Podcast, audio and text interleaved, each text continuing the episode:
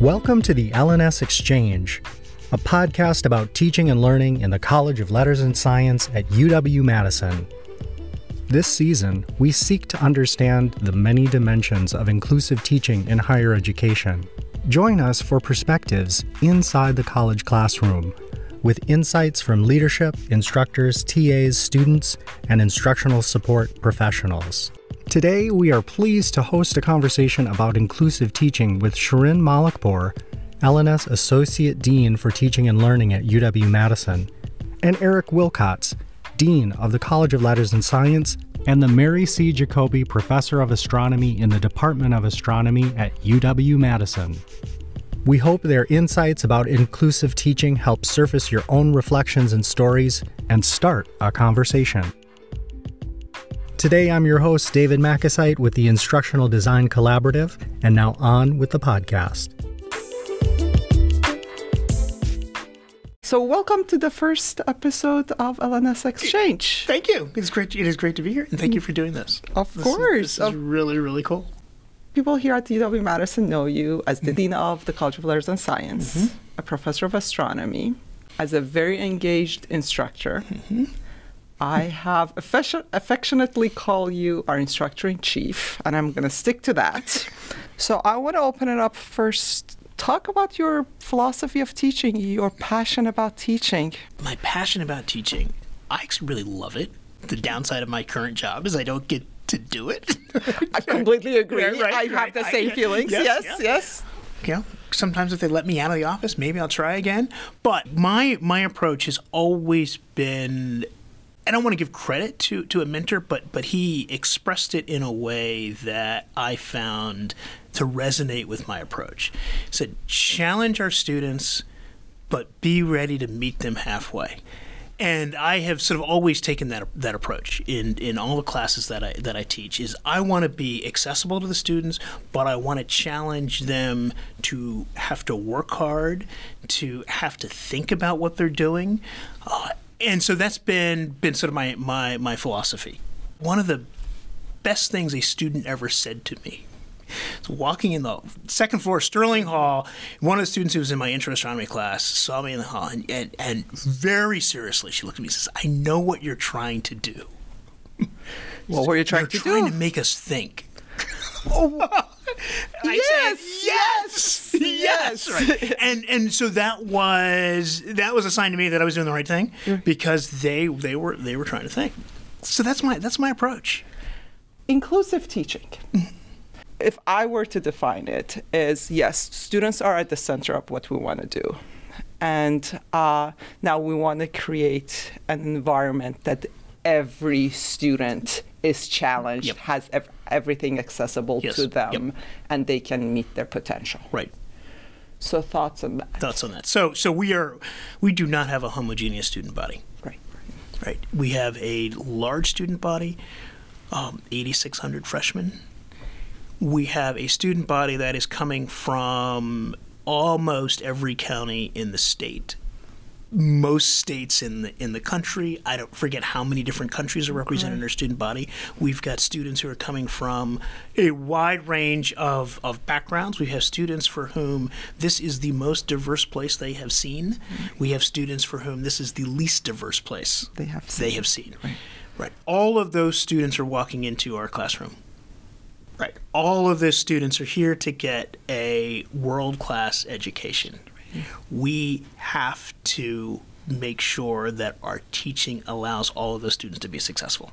The reason it's important is because of the students that we have. We need to be doing this, right? And the more that we can prepare our instructors and help our instructors recognize that and be part of that. And I think the, the, the faculty that we're hiring these days, you know, are coming in with that. You know, if we think about our graduate students, who are sort of many of whom are future faculty, the issues that they're wrestling with, these are going to be more at the forefront, right. And I think folks are coming here wanting, all right, how do how do I do this? How do I do this well, right? How do I make sure all my students can be can be successful in all definitions of, of what that what that means, right? But you're right. Inclusive teaching is making sure the class is accessible to everybody, making sure everybody understands how they can be successful, understands where where parts of it is in their sweet spot, part of it is where they got to work a little hard, understand that they can ask questions, and there's nothing wrong with asking questions. Uh, And I had I had a student, one of my best students. She was an undergraduate, you know, awesome student, and I was using the word salient in class. This is a 300 level astronomy class, and I kept using this word. She it took finally, and I said, "Oh." Yeah, that's a really good question. Um, and so get the students in the place where they can ask questions and feel okay about asking questions. Right. right. And that that's really, really critical. I think it's really critical, especially in, you know, our disciplines. Mathematics, where I've taught. Yes. Astronomy, physics, STEM disciplines where, frankly, not everybody has always felt welcome piggybacking on what you said about the words we use, I noticed in my teaching of mathematics, mm-hmm. I was not using fancy words, but I was using words like just, simply, mm-hmm. trivial. Oh, this is trivial. This is just mm-hmm. a simple mm-hmm. calculation. And I realized nothing is simple, nothing is trivial, nothing is just. Right like avoiding those mm-hmm. words because if yes as an expert who's t- taught calculus for 20 years yes it's just it's a calculation. Obvious, obvious, obvious. Right. Yeah. but right. is exactly. it? No, exactly. it's it's not. Yeah. The other thing I'll say is, I think the most obvious example of, of this for in my teaching was after the 2016 election, recognizing that there are events that happen in the world that are going on outside of and I teach astronomy, right? What does politics have to do right. with anything? But I recognize the students are coming right. in to that classroom and with a, different things on their mind. And my ability to carry on talking about, it, and this is how the galaxy is going to evolve. There are external influences on students when they are walking into that classroom on a given day, and be be cognizant of that. So, with things happening outside of the classroom, um, I'm reminded of an interaction I had with elementary school mathematics teachers. I was doing a professional development program with them a few years ago, and I had grabbed a problem from a textbook that I thought was a fantastic mathematical mm-hmm. problem. It had something to do with radius of a circle, and you could do some calculations mm-hmm. about a mm-hmm. circle. Very nice geometry problem. The context of the problem was we have a prisoner who's f- escaped a prison and I completely ignored the context. And when it was presented to the teachers, I got called out and said, Shirin, you could never have this problem presented in the classroom. We have students who, whose parents are incarcerated. Oh, oh. And I'm like, oh my God, oh, yeah. oh my, right, right. that is so true. I, in the space of teaching, mm-hmm. I think any good instructor would acknowledge that they never s- accept that they're perfect, that they're good instructors. They always know there's space for yep. growth. Yep.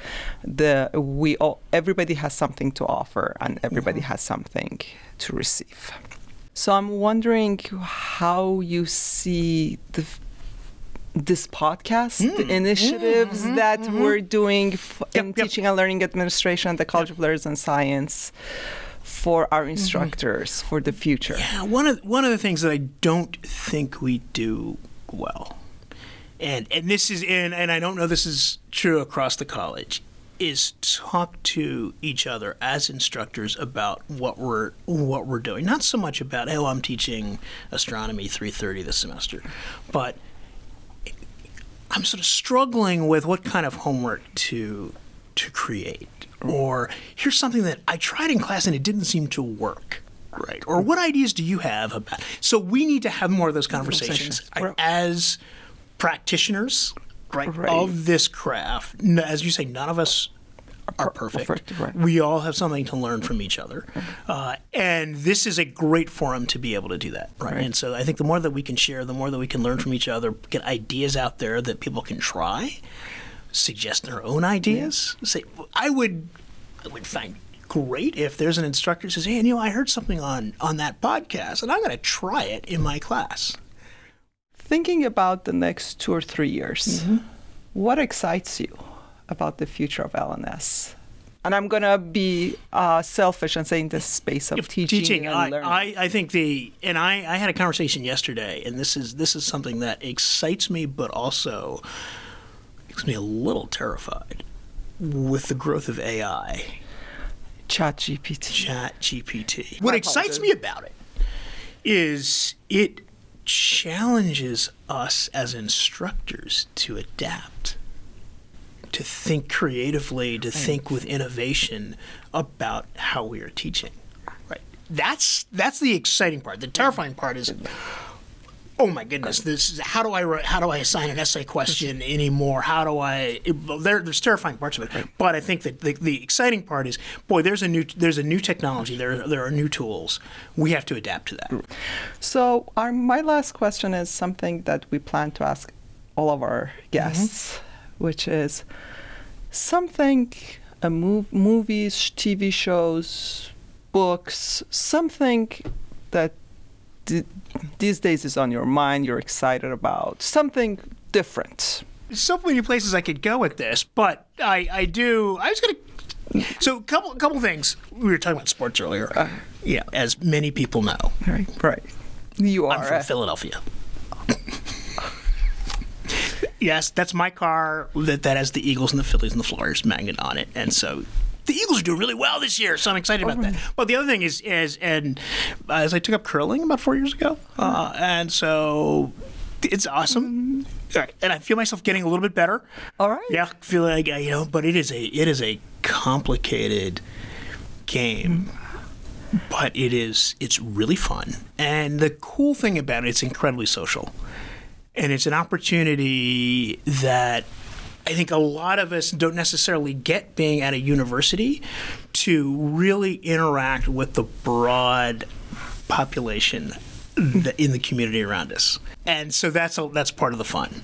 It's a frustrating game because you try to make a shot and it doesn't work and you go, "What did I do wrong?" But there are times when you make that shot, and it's also the only. It's it's my last best chance of making the Olympics. I'm not going to get there, but you do have the opportunity actually to compete against Olympians. So so that that's kind of that's kind of fun. Thank you. You're welcome. Thank you. We greatly appreciate you coming to the studios Yeah. for this. Appreciate it. Thank you.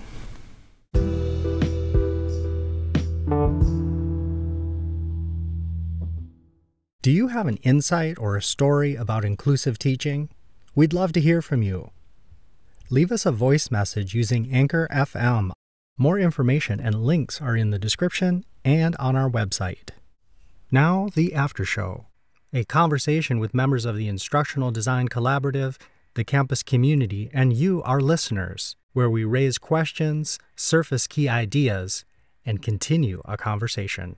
I really appreciated the quote from Dean Wilcots was when he was talking about, I think, a mentor who said something about challenging your students and being ready to meet them halfway.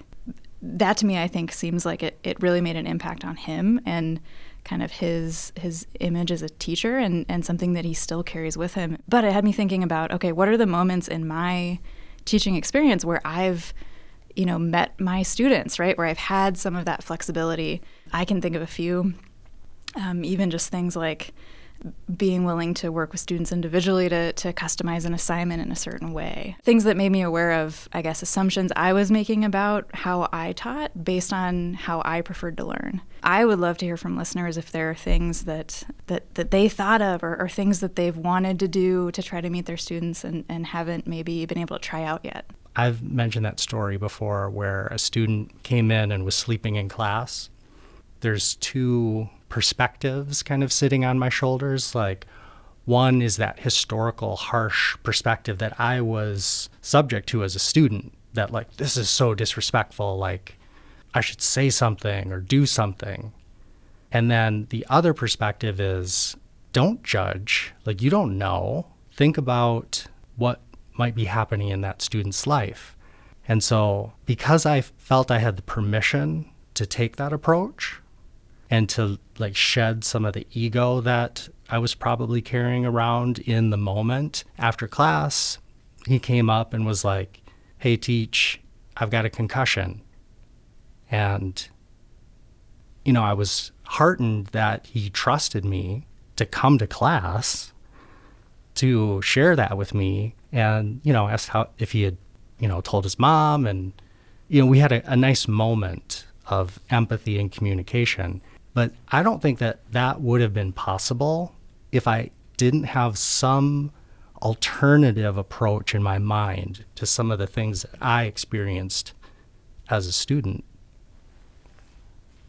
I think that's a great illustration of the idea that meeting students halfway is really not just small choices that you make in the moment. Like that can be what's visible, but it really is about changing some of your internal dialogue and your mindset about the assumptions that you're making in any given situation. I think the other key moment for me was when Shirin was talking about real life examples of minimization in terms of even just simple language that's used. And I guess I can think about that across like it's certainly relevant to teaching, but it's relevant to like any interaction you're having with with somebody and just um, and there I go, just not trivializing anything. Yeah, can I add to that?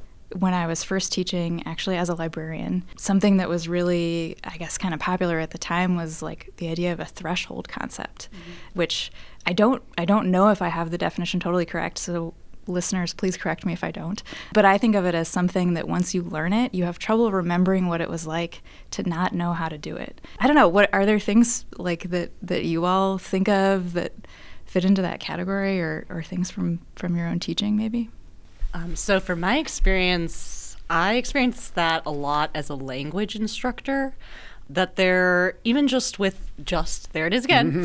with vocabulary, there are words that to me I just know what they mean. Mm-hmm. and it seems like it means that, and I don't have to think through the process of translation. For students, I would have to go back to some of the things that I learned even as a child, some of the tricks for memorizing vocabulary to help my students. And it actually made it more fun though. That was one of the things that I enjoyed about about language teaching was thinking about, oh, these things that are now obvious to me but when you explain them to a novice, it can be fun to think about why is it that way? As I've been sitting here thinking about being able to unlearn something, and I think even just being in a higher education setting is something that those of us who are here every day can lose sight of that as a transition in someone's life. And like we, we do a lot at this campus with that kind of thing, with the the first year experience, like set of programming that would help students make that transition. But each individual in each class is going through that in a, probably a little bit different way. You can lose sight of that really, really quickly. I love, I think, actually, both Molly and what you said, and Jonathan, and what you said, there's something about like capturing the enthusiasm of students, remembering what it was like to be new to campus, but also maybe remembering what it was like to not be confident. So I, I one thing that I've always appreciated about the Wisconsin experience, which is sort of our branded four pillars, is that it contains both confidence and humility. Mm-hmm. Um, and I think that that's a, a, really great combination of, and curiosity too is in there. And I think that the, that combination of knowing what you don't know, but then also knowing what you do know and being able to ask questions, which is something that Dean Wilcots brought up that he, he likes to see when students are asking questions and thinking. That's that's something that hopefully we're all striving for is is is building students who who have confidence but then are also able to continue growing. I even think I like that you brought back the Wisconsin experience in those four pillars because I the, the in the two that you mentioned, uh, I think even as we maybe land this podcast, the thing that I think about and what we're trying to do with it has to do with like we're we're trying to bring some ideas and we're trying to bring in some experts who are confident in something and also hopefully having an audience that is eager to learn and like the humility part of that like knowing that there's there's room for everybody to improve. Uh, the, the, tagline that we've been ex, uh, experimenting with is everybody has something to offer, everybody has something to learn. So to me, that's what's exciting about where we're going with all of this. I, am I'm, I'm curious to learn from everybody who hopefully will join us in participating in what we what we have for the rest of this season, and and hopefully allowing it to grow over time.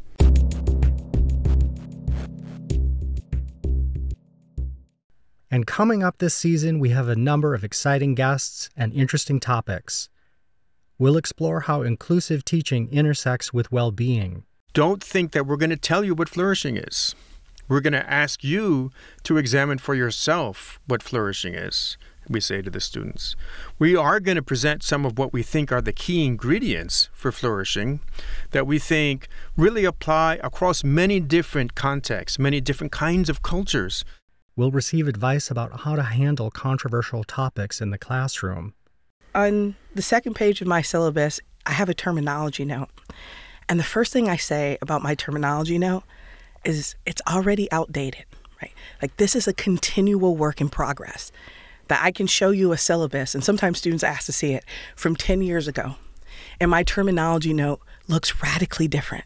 And we'll look at inclusivity in advance of the first day of class. Yeah, that's going to be my main goal figuring out how to talk to them about whatever feelings of unpreparedness they might have. I think I think students struggle with that and and you know one of the things I'm always trying to communicate is that you can only learn from wherever you are, right? There's no way to jump ahead of the, you know, you have whatever skills you have. And that's going to be true today, that's going to be true tomorrow until you take the next step to further those skills.